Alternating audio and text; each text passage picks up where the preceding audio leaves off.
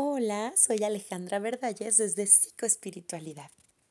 10 pasos para superar un conflicto. 1. Controla tus emociones. No se trata de no demostrar tu molestia, sino de hacerlo mesuradamente, sin después arrepentirte de una acción cometida en un momento de descontrol. No importa que los demás estén furiosos. Tú no puedes perder la cabeza. 2. Recuerda que cada discusión tiene al menos tres puntos de vista, el tuyo, el del otro y el de terceros, los cuales probablemente están más cerca de la objetividad. Sé versátil, abre tu perspectiva. 3. Espera calmarte antes de hablar. Ten en cuenta que la relación es más importante que la discusión. Dale más relevancia a las personas que a las opiniones. 4. Trata a todas las personas con las que tengas contacto como si fueran alguien de tu familia o alguien muy amado. Nunca te arrepientas de tratar muy bien a la gente. Es el mejor negocio en todos los sentidos. 5.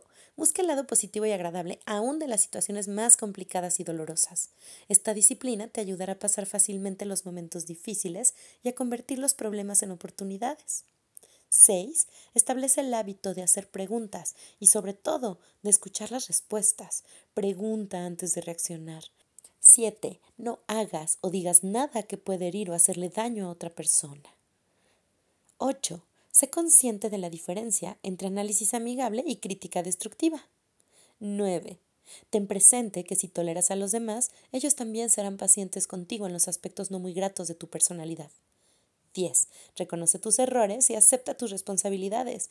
No olvides que un conflicto bien manejado fortalece la relación y te ayuda a aprender de las diferencias.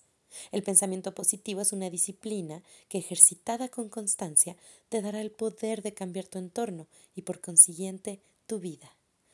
Recuerda que mucho nunca es suficiente y que no estás solo. Soy Alejandra Verdalles desde Psicoespiritualidad. Hasta la próxima.